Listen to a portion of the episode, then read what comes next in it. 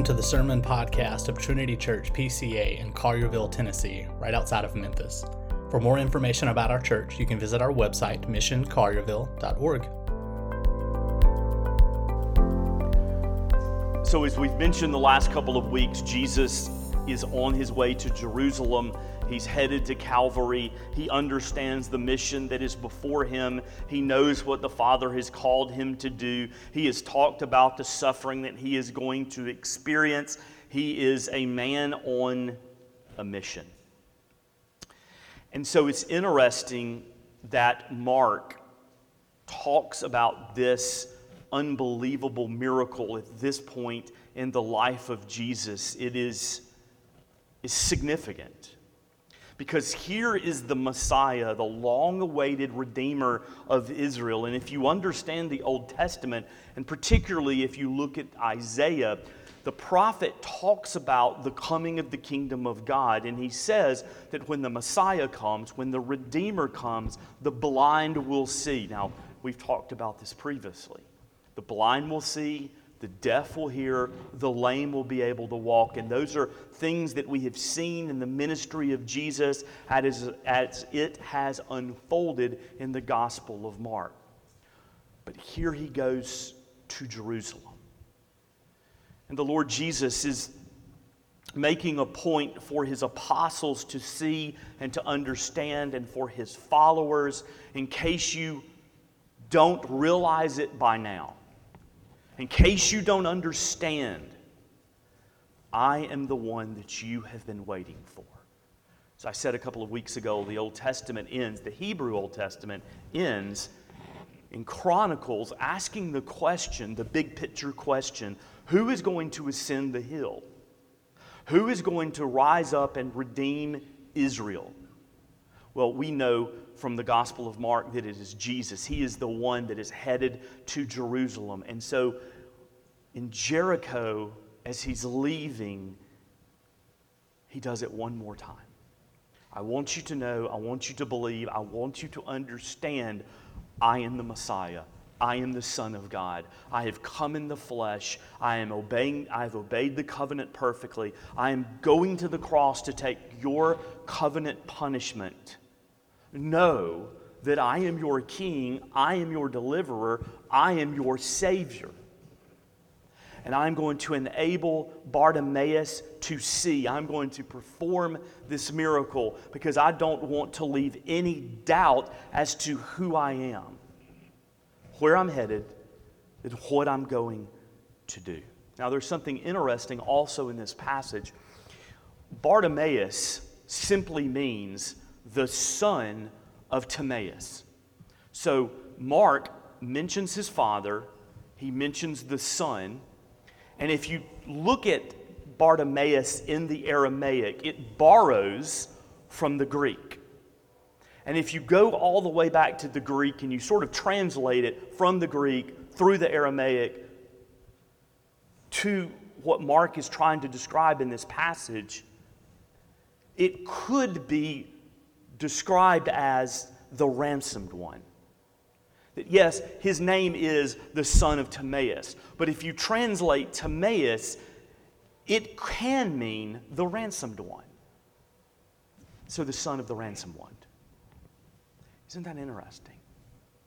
Jesus is the one who has come to give his life as the ransom for God's people. My death on the cross is going to serve as the atonement that will cleanse you, make you right, give you forgiveness, bring you into the kingdom of God. It is what is going to afford your adoption as God's people, my sacrifice that I'm going to make for you. I am your ransom. I think there's some merit to this because what do we notice in this passage? That Bartimaeus says what twice. Go back to the text. He says in verse 47 Jesus, son of David, have mercy on me. And then he says again in verse 48 Son of David, have mercy on me twice. So the one whose name means ransomed is calling out to the son of David and he's saying, Save me. And so Mark is writing this to his audience, probably in Rome, an audience that is mostly Gentile, but some Jewish, and he wants them to understand that the Davidic son, the promise that was made to David that one of his sons would sit on the throne forever and rule over God's people in perfection forever. And that the people of God, through this Davidic son, would be in the perfect presence of God forever.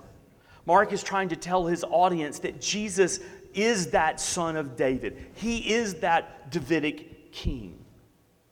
And the one with the name ransomed is calling out to the only person who can atone for our sins. It is a powerful passage that at first glimpse you just think it is about the miracle of someone seeing.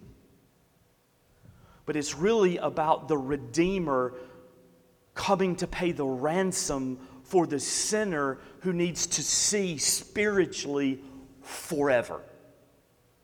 That's who Jesus is, and that is what he is doing for Bartimaeus, the son of Timaeus, the ransomed one. Verse 52. Notice this.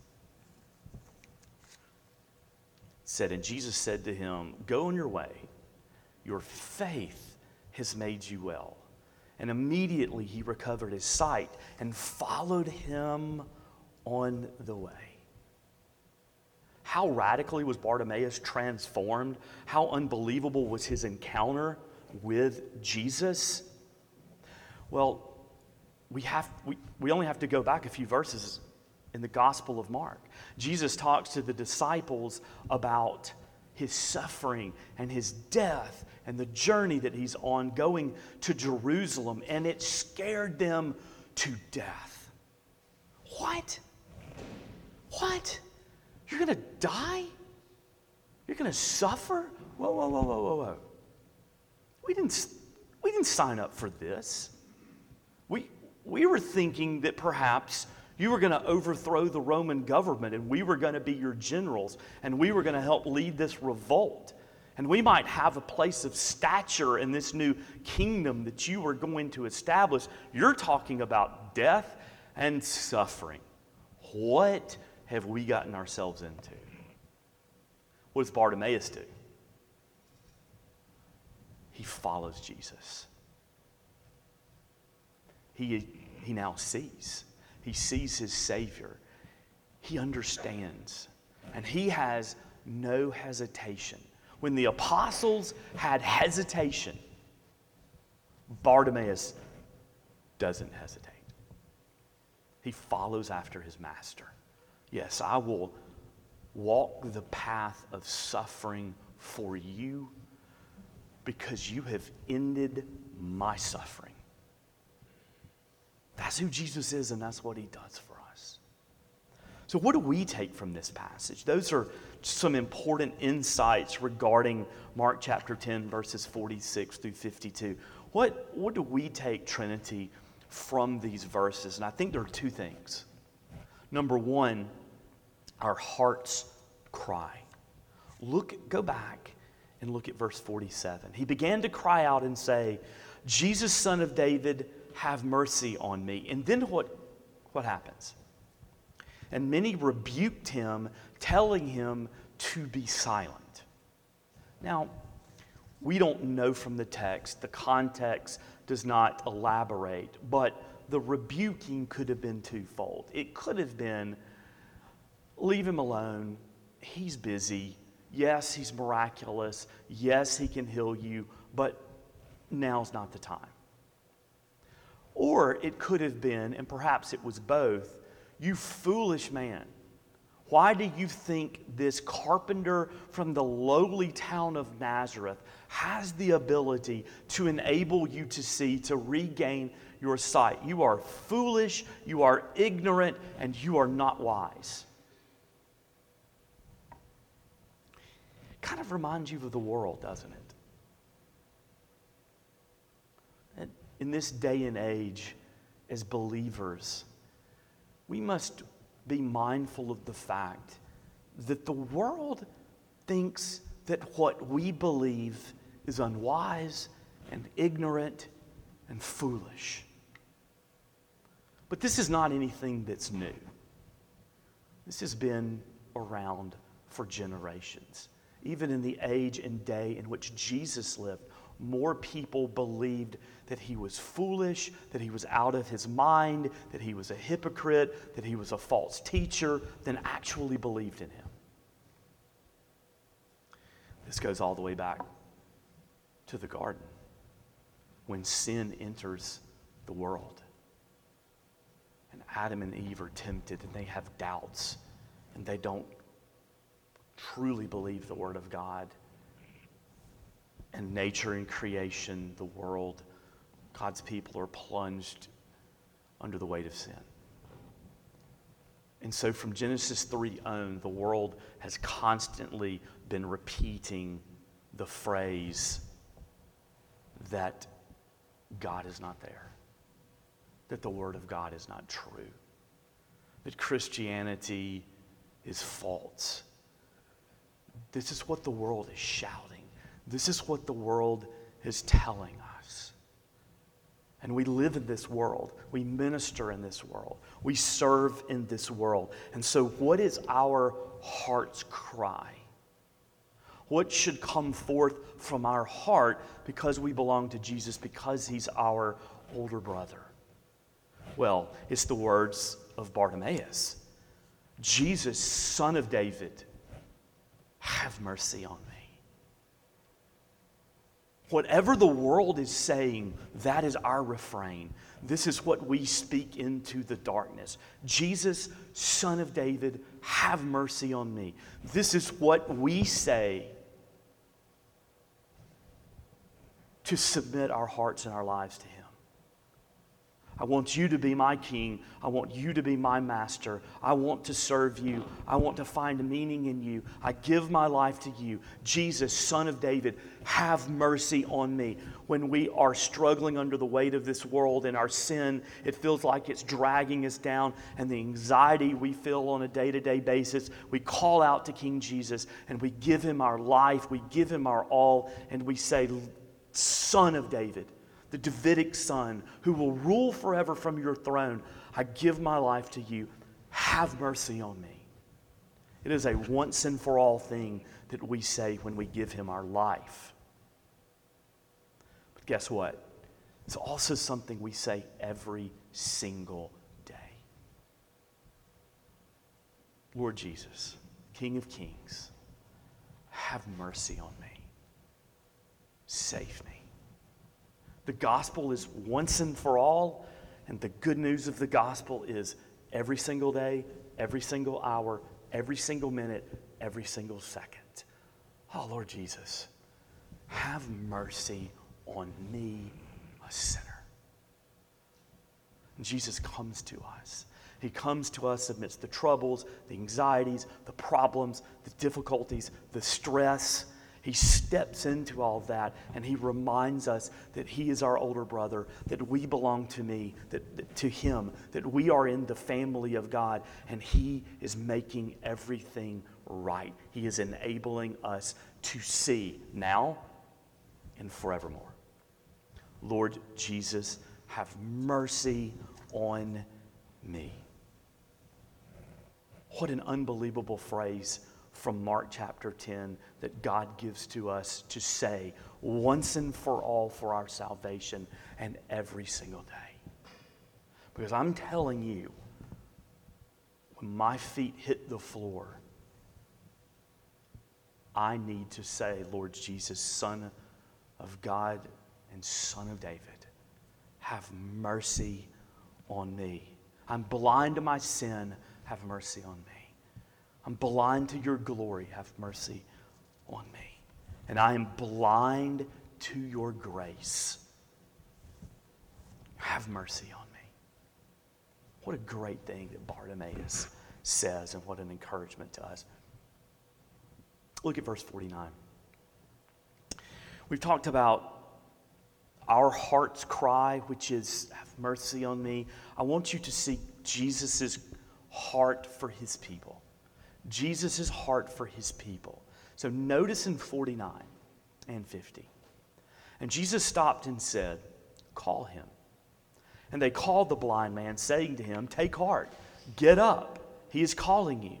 And throwing off his cloak, he sprang up and he came to Jesus.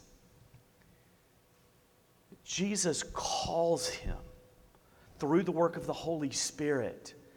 Bartimaeus is changed and he throws off his cloak and he runs to Jesus. This is what he does for us. He comes to us and he calls us to himself and we come to him. Now, in our theological tradition, this is called effectual calling. This is an important doctrine. Effectual calling. This is my definition. Those loved by God who belong to Christ cannot resist his gracious call to faith and kingdom life. You are effectually called.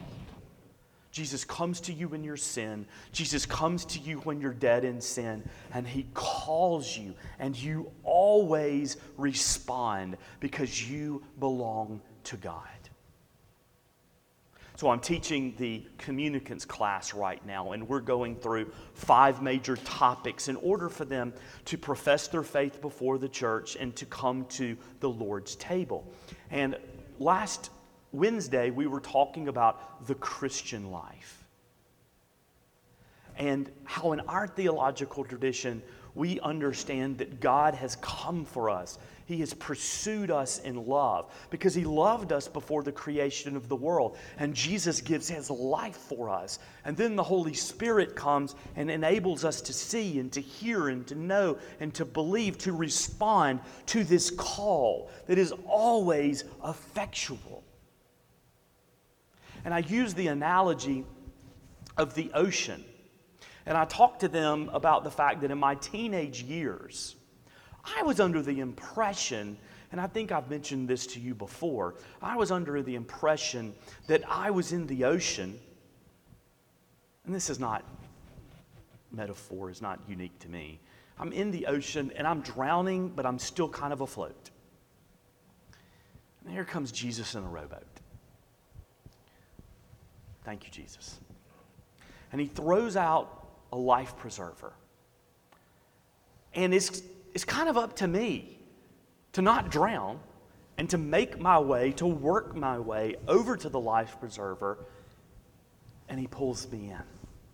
So, my understanding of salvation in those teenage years was it was a lot of Jesus saving me, but it was a little bit of me. It was a little bit of me. And I told them that, that our understanding of the Bible, our denominational beliefs, teach something different. We've just drowned. We have just drowned and we're on the bottom of the ocean. And, and they thought this was funny. The sharks have been nibbling on us. That's how dead we are. And Jesus comes along in the rowboat, and instead of throwing out a life preserver, he dives into the ocean. He swims to the bottom. He gets us. He brings us back to the boat. He drags us into the boat, and he brings us back to life. We have nothing to do with it. When Jesus calls us, according to the work of the Holy Spirit and God's love for us from before all of creation, we come. We come. And so when we look at this text and we see Jesus calling Bartimaeus, he responds in faith because Jesus calls him, and God the Father gives him that faith, and the Holy Spirit enables him to believe, to see, to hear, to know. And I don't know about you, but I am so thankful and I am so grateful.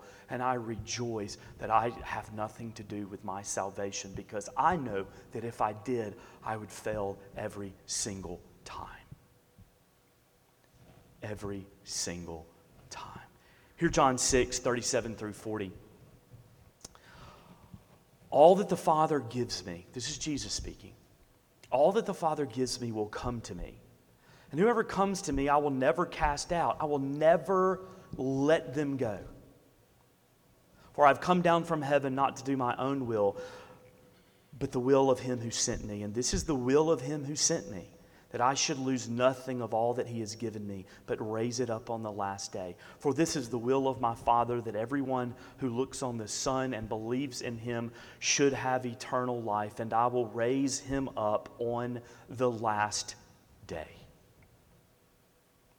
What a good word.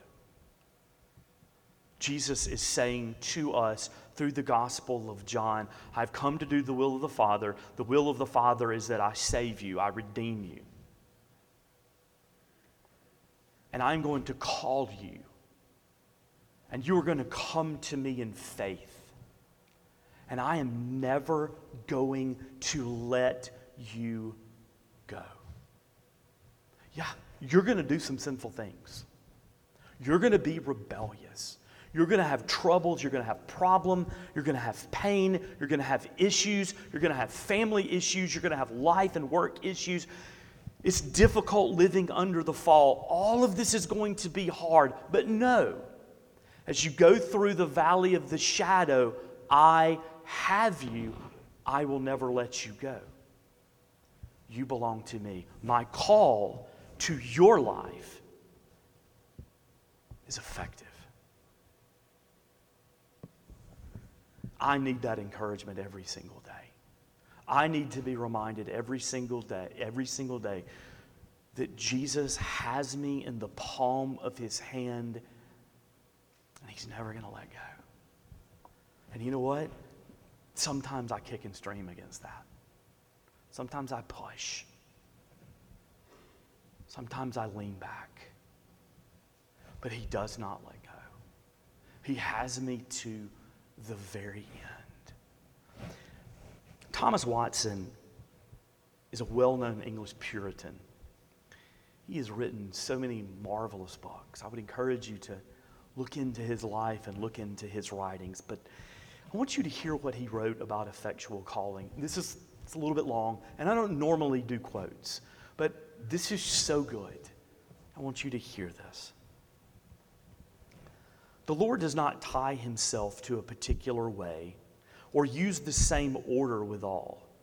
He comes sometimes in a still small voice, such as have had godly parents and have sat under the warm sunshine of religious education, often do not know how or when they were called.